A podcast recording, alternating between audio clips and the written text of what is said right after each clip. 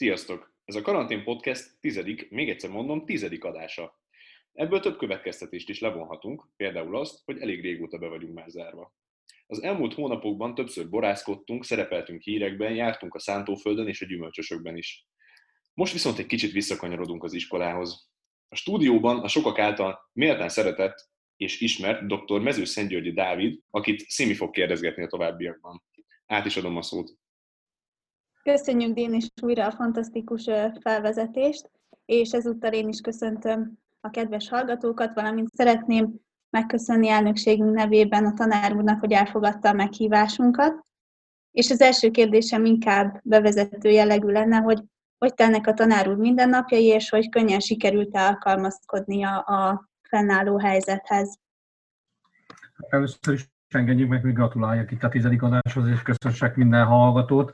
Ahogy láttam a média felületeken, egyre népszerűbb ez a műsor, és hát én azt gondolom, hogy nagyon jól reagált a hallgatói szervezet, hogy ilyen podcasteket nyitott. Mi oktatók egy picit azért lassabban reagálunk erre, meg hát kicsit hosszabb a döntéshozatali sorra szabad így fogalmazni, de hát azt látom, hogy mindenki próbál ez idomulni. De Simon, a kérdésére válaszolva abszolút köszönöm szépen. Általában jól érzem magam a bőrömben, már hozzászoktam korábban is, hogy ilyen home office-ba dolgozom, én szerettem itthon dolgozni eddig is, és ugye miután több munkahelyen is dolgozom egyszerre, vagy hát több projektben is részt veszek, inkább így fogalmaznék, nem szokatlan számomra. Nekünk, amikor elindult ez az egész dolog, annyiban szerencsénk volt, hogy nekem kompletten van itthon egy irodám, tehát a hálószoba és az iroda az egybe van építve nálunk, és van egy nagyon jó asztali számítógépem, van természetesen a laptopom is, a telefont is viszonylag sűrű lehetett használni, hát a legerősebb internetünk van itthon, ami lehet, és van egy kis ilyen irodai alkalmazásom is, amivel szkenelni, faxolni, nyomtatni bármit lehet, tehát ilyen szempontból nem ért minket váratlanul. Azért váratlanul, hogy a homeschool is bevezetésre került, alapvetően az iskola is, ugye talán itt a hallgatók egy része tudja, nekem viszonylag sok gyermekem van, az hat, hatot jelent, ezek közül négyet kell koordinálni, gyakorlatilag három iskolába, és ez azért az első időszakban kihívásokat okozott. Illetőleg hát a, a, nekünk is azért viszont gyorsan kell átállni ugye a digitális oktatásra, mert gyakorlatilag egy hét szünetet kaptunk, ha visszaemlékeznek rá, ugye március 12-én, 13-án már rendkívüli szünet rendelődött el, és maguknak is, meg nekünk is megkezdődött a tavaszi szünet következő héten, ami azért annyit jelentett, hogy nekünk nem nagyon volt pihenőidőnk, hiszen azokat a ismerteinket nagyon gyorsan föl kell tárni, amelyek talán rejtettem meg voltak az oktatóknál, meg hát ugye ki kellett dolgozni azokat az eljárásokat, amikkel mi rá egy héttel már el tudtuk kezdeni oktatni, és hát ebben az időszakban azért nagyon sokat kellett, hogyha szerintem az ember kicsit odafigyelt felkészülni, és ez meg is maradt talán, ha szabad így fogalmazni, és egy kicsit ám fáradtabban is érzi magát az ember, hogyha kérdésre szeretnék konkrétan válaszolni, mert a home office és a homeschool összehangolása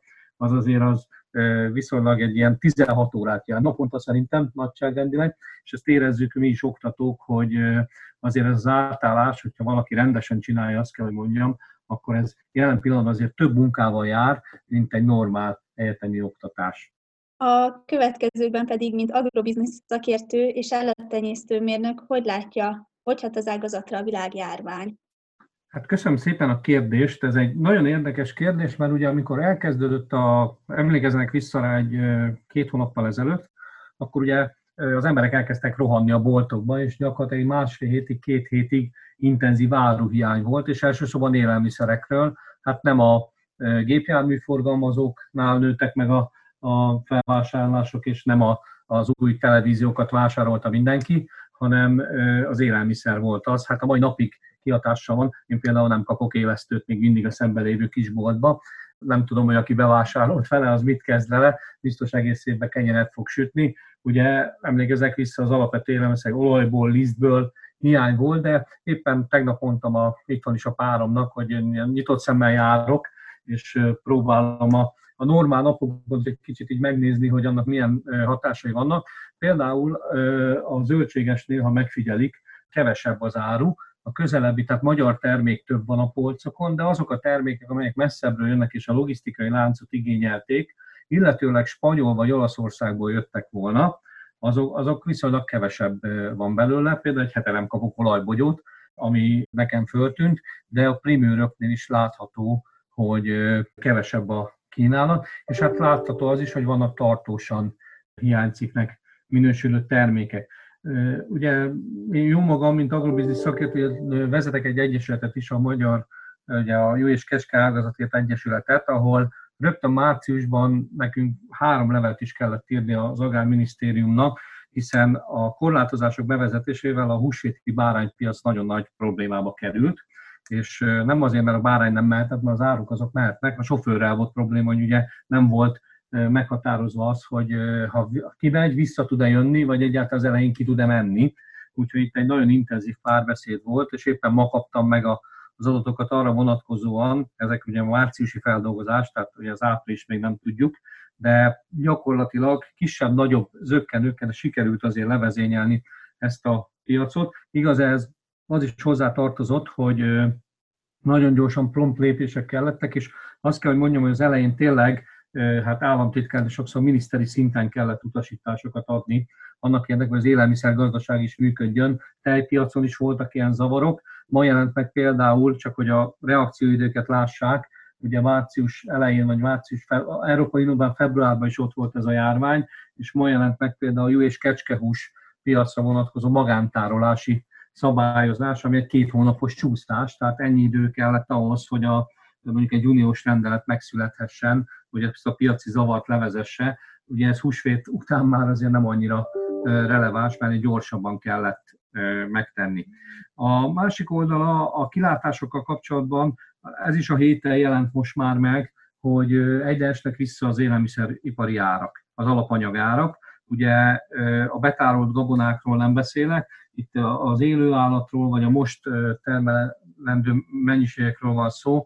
Az élőállatárak egyértelműen esnek vissza, és ennek több oka is van. Egyrészt ugye a globalizált piacon nem tud azon a csatornán menni, tehát azok a logisztikai csatornák nem működnek olyan jól, nem álltak le, de kisebb kapacitásra tudnak működni. Ennek oka ugye a határzárak alapvetően, illetőleg hát humán problémája is van, hiszen ebben a logisztikai láncokban nagyon sokszor külföldi állampolgárok tevékenykednek, főleg Nyugat-Európában, és ugye nekik a mozgását azért eléggé korlátozzák a mostani intézkedések, de talán önök is hallották előző héten például az Egyesült Államokban leállították a vágóhidakat, hiszen bezárták az üzleteket, ezáltal nem vették föl a árut, így nagyon sok növendékállatot le kellett vágni, vagy hát meg kell semmisíteni, és ilyen csúnya szót mondok, mert ezeket nem is vágják le, hanem valamilyen módon hát ugye nem nevelik őket tovább, meg kell szüntetni ezt, mert csak veszteséget termelnének. Tehát úgy látszik azért, ugye, és itt az állatoknál, növényeknél azért van a éves forgó is van, vagy fél éves legalább.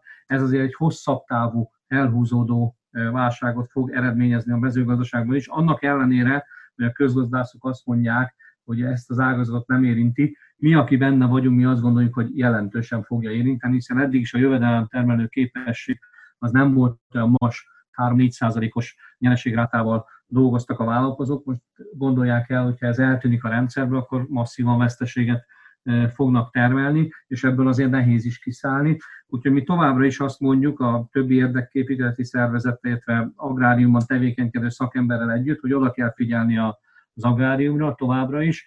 Ugye most a forgalmi korlátozások, később pedig az fog gondot okozni, gondoljanak bele, hogy ugye a fizetőképes kereslet azért meg fog csappanni. Ugye minden előjelzés azt mutatja, hogy magasabb lesz a munkanélküliség, nem lesznek olyan magasak a fizetések, mint a válság előtt voltak.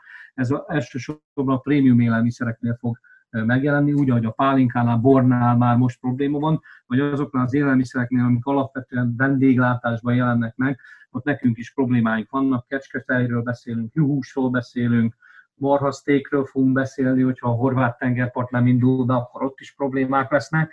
Tehát én azzal számolok, vagy én azt gondolom, hogy a mezőgazdaság nem fog bebukni, az élelmiszer biztosítva lesz mindenki számára, ugyanakkor azok a piacok, amelyek a prémium termékeket fölvették, vagy magasabb árkategória termékekről beszélünk, ott azért lesznek értékesítési problémák, és ennek a kilábalása azért nem egy-két hét lesz, abban biztos vagyok, hanem úgy, ahogy a turisztikára is azt mondják, hogy jövő év lesz az igazi. Én azt gondolom, hogy a mezőgazdaságnak addig ezzel számolni kell, és felelősen ezzel kell gondolkodni.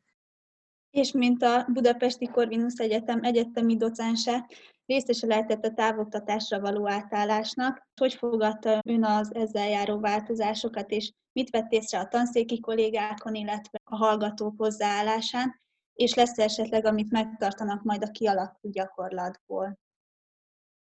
Igen, hát ez egy izgalmas dolog volt, nekünk is kihívás volt, és ö, többször említettem, talán önöknek is, hiszen tanítom önöket is, hogy ö, vannak olyan dolgok, amiket közösen élünk meg, közösen fogunk megélni, és majd biztos, ha mondjuk egy 10-20 év múlva találkozunk a szakmába, vagy bárhol egy évfolyam találkozó keretén belül, akkor emlegetni fogjuk a 2020-as évet, hogy ha szabad is, együtt vesztettünk el szüzességünket bizonyos területeken, például az első online ZH megírásával, vagy az online oktatásnak az egész bevezetésével. Hát az első hét az azt kell, hogy mondjam, nekem is egy nagyon nagy tanulóidőszak volt, sőt, hát még most is tanulok.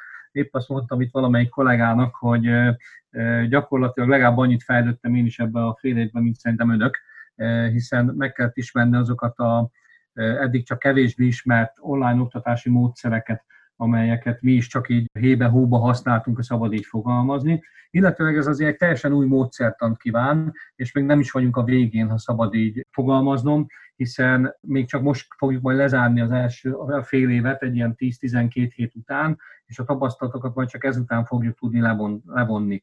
Én azt láttam, hogy a Corvinus Egyetem, és ha szabad így fogalmaznom, talán nem haragszanak meg rám a többi egyetemen, agráegyetemeken én körbe kérdeztem, mi azért ezt jól megugrottuk, ha szabad így fogalmazni. Nekem a kollégáktól is az a visszajelzés, és az a visszajelzésem önöktől is, a hallgatóktól is, hogy aki odafigyelt rá oktató, ott nem volt ezzel probléma, és ahogy látjuk, vagy ahogy én tapasztalom, gyakorlatilag azok az oktatási módszerek, amelyeket ugye lehetett igénybe venni, vegyesen használva, de mindenkihez eljutott az információ. Olyan információm nincsen, hogy valaki nem kapott volna meg valamilyen anyagot. Természetesen ezeknek a, a minősége, illetve a leadásában volt különbség. Én azt látom, hogy a Teams-en keresztüli oktatás az egy nagyon jól működő dolog. Ugye jó magam is azt tettem, és a tanszék kollégák közül is többen, hogy ugye feltöltöttük előre az előadásokat, ezek megvoltak előző évekről, ugye minden évben az ember frissíti őket, de az már azért hozzászoktunk, hogy egy PowerPoint prezentációt vetítünk ki a normál előadásokon is, és ezt ugye fűszereztük ezzel az online oktatással, ami szerintem egy jó módszer, és úgy láttam, hogy a hallgatói visszajelzések alapján is jó volt. Tehát a jövőben a kollégákkal is beszélve azt el tudom képzelni, hogy az előadások egy része továbbra is online fog zajlódni, ennek van olyan oka is, hogy akár lehet lerövidíteni a, az utazásokat, van olyan oka is, tehát racionális oka is van, például, hogy termet nem kell annyit biztosítani az egyetemen belül, de ez már messze vezet, ebben még azért nincsenek ilyen megállapodások, de a visszajelzések alapján ez működőképes. Ahol probléma van, az a szeminárium, ugye jó magam is úgy próbáltam ezt pótolni, hogy meglévő digitális platformokról, akár YouTube-ról, akár máshonnan videófilmeket föltenni, hogy egy kicsit színesítsük az oktatást otthoni feldolgozásra a hallgatóknak. Az azért hiányzik, hogy egy szemináriumon nem tudunk találkozni, én azt gondolom. Tehát, hogyha van rá lehetőség, a full online oktatást én nem tartom százszerzékban célra vezetőnek, de az, hogy az előadások továbbra is mondjuk online környezetben, egy része online környezetben menjen, de a szemináriumokat megtartsuk, azt gondolom, az egy vállalható dolog lesz. Illetőleg a ZH-knál nekem van egy személyes tapasztalatom, nekem is meg kellett tanítani, én is ugye zártai dolgozott, papíron irattam önökkel, benne a padsorokban, én áttértem egy Moodle felületre, ami nekem is, azt kell, hogy mondjam, hogy újdonság volt. Egy pár napot azért próbáltam vele küzdeni, még így se ismerem minden csinyát, binyát, de a két ZH megszületett, és az eredmények is szerintem jók lettek mármint úgy lettek jók, hogy mindenkit így tudta tölteni, és hát körülbelül ugyanolyan lettek az eredmények. Egy picivel talán jobbak, mint hogyha papíron töltötték volna ki őket. Én azt gondolom, hogy ez is meg fog maradni a jövőben, tehát én azt el tudom képzelni, hogy ha be is tudunk járni az egyetemre, akkor nem azt fogom kérni önöktől, hogy jöjjenek be előadásra az EH-t írni, hanem jöjjenek be előadásra, hozzák a laptopjukat, és ott helybe elektronikusan írjuk meg az EH-t. Visszakövethetőbb, nekem egyszerűbb, gyorsabb is javítani, hiszen a gép például a felelt választásokat ugye azokat ön, önmagában ki tudja javítani, tehát azt gondolom, hogy ez is meg tud maradni a jövőben. Hát mindent összevetve nekem személy szerint azért hiányoznak a tartalmi órák, és szerintem ezzel többen is vagyunk így, és remélem mi hamarabb személyesen is találkozhatunk újra önökkel is, és a hallgatótársaimmal együtt. Hogy alakulnak idén a jelentkezések az agrárszakokra? Mik a tendenciák?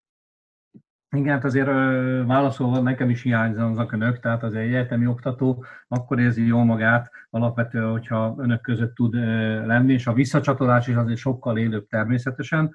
Ugyanakkor, amit mondtam, ugye egy ilyen szélsőséges helyzetben azért ez az online oktatás azért azt jelenti, hogy nem kell teljesen leállni, tehát mégis azért valamiféle megoldást tud adni ebben a helyzetben. Hát a jelentkezésekre rátérve, az ugye látható, ezt gondolom önök is olvasták, hogy ugye országosan jelentős visszaesés történt a jelentkezők számában. Ezt ugye sokan próbálták elemezni, hogy ez miért egy 20-25 százalékos visszaesés van átlagosan. Egyáltalán a felsőoktatásban jelentkezők számában. Ezt sokan próbálták elemezni, hogy miért, miért történt ez. Van ennek egy demográfia oka is, aztán ugye van egy olyan oka is, hogy ha bevalljuk, hanem a külföldi egyetemekre történő jelentkezés is azért egyre nagyobb számban valósul meg. Hát illetőleg februárban azért, amikor véglegesíteni kellett a beadási lapokat, ott lehetett azért látni, hogy a válságra való tekintettel azok, akik már korábban végeztek, és már két-három éve mondjuk munkába állnak érettségi után, és van esélyük, hogy megtartják a munkájukat, azok nem adták már be a jelentkezést, tehát én azt gondolom, ez is közre játszik ebben.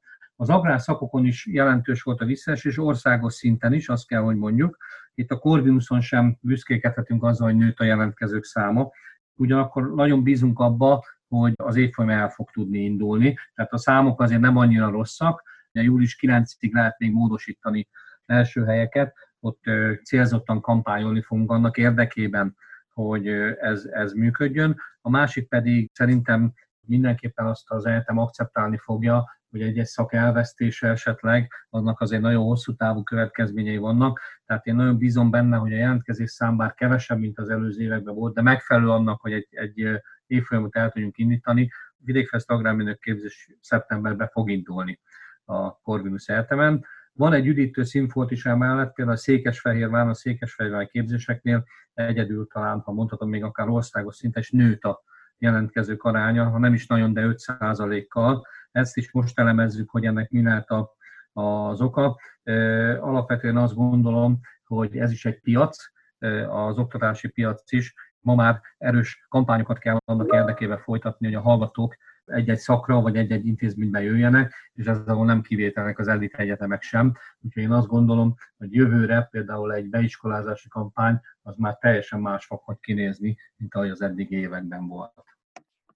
Ezennel a kérdéseink végére is értünk. A tanár úr megválaszolt előre is azt, amit szerettem volna kérdezni, hogy hogy tehetnénk még népszerűbbé az agrárszakokat, és esetleg még azt kérdezném, hogy a diákszervezet hogy tudná ebben nagyobb szerepet vállalni. Igen, az látható, ugye az agrárszakok eddig sem voltak túl népszerűek.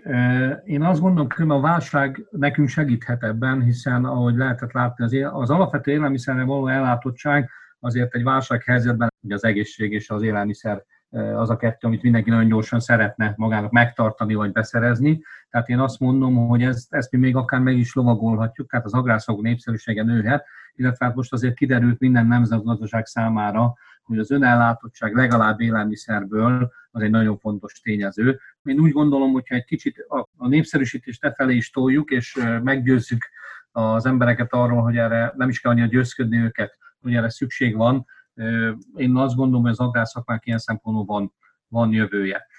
És emellett azt gondolom, hogy meg fog nőni a jelentőség és a szerepe az agrár diák szervezeteknek, ugyanis az látható, hogy azokban az intézményekben sikeres a beiskolázás, illetve sikeres a hallgatóknak a meggyőzése, hogy ebbe az intézménybe jöjjenek, ahol mondjuk az alumni programok jól működnek, és ennek az alumni programoknak a működtetésében a diák szervezetek nagyon nagy jelentőséggel bírnak. Ugye egy olyan hálót tudtak már létrehozni most is, amelyik még az egyetemek számára nem áll rendelkezésre. És a másik oldalról pedig az látható, és ha szabad is fogalmazni, én is azt gondolom, az, hogy egy diák hallgat arról valamit, ha egy diákként, hogy az jó vagy nem jó, az sokkal hitelesebb tud lenni, mint hogyha bármelyik oktató, vagy akár én is elmondom ezt a dolgot. Tehát a diák szerzetek bevonása szerintem a jövőben a szakok népszerűsítésében az még inkább fontosabb lesz, és hogyha egy egyetem vezetése okosan gondolkodik, akkor erre azt gondolom, hogy fokozott figyelmet fog fordítani. Igen, a személyes népszerűsítés csatornáit mi is rendszerint alkalmazzuk, hiszen visszajárunk a gimnáziumokba, és felvételi előtt álló diákoknak is népszerűsítjük a szakunkat. És ezúton is szeretném megköszönni a tartalmas beszélgetést, és remélem, hogy hamarosan találkozhatunk újra előadások és szemináriumok alkalmával. Nagyon szépen köszönöm én is a megkeresést, és hát ö, ö, számítunk önökre, számítunk a diák szervezetekre, én személy szerint is, és azt gondolom a tanszék, vagy az egyetem nevében is mondhatom ezt, hiszen nagyon fontos ez az egyedülálló jó együttműködés kettőnk között. A másik pedig én is bízom benne, hogy minél előbb találkozhatunk. Hogyha egy kis titkos is elárulhatok itt a beszélgetés végén, én készülök arra egy kicsit, hogy az előre meghirdetett gyakorlatok, ugye a mi tantárgyainknál ezek ilyen utazós gyakorlatok, hogyha még ebben a fél évben esetleg olyan kormányintézkedés születik, ami erre lehetőséget ad, akkor akár augusztus végén vagy szeptember elején ezeket valamilyen formában be is pótoljuk, és akár nyithatjuk úgy is az évet, hogy a, ebben a fél évben elmond gyakorlatilag egy részét ilyen kirándulás formájában meg tudjuk tenni, ami szerintem mind a, a hallgatók, meg az oktató számára is örömteli tud majd lenni. Szerintem ennél pozitívabban nem is záródhatott volna ez a beszélgetés. Én is nagyon szépen szeretném megköszönni tanár úrnak ezt a rendkívül színvonalas nyilatkozatot, és bizton állíthatom, hogy a diák szervezet ön mögött áll, valamint a tanszék mögött áll. Sok sikert és kitartást kívánunk a továbbiakban, ezt mondom az egész szervezet nevében, és hamarosan reméljük már visszatér az élet a normális kerékvágásba. Vidék, fiatalság, jövő. Sziasztok! thank you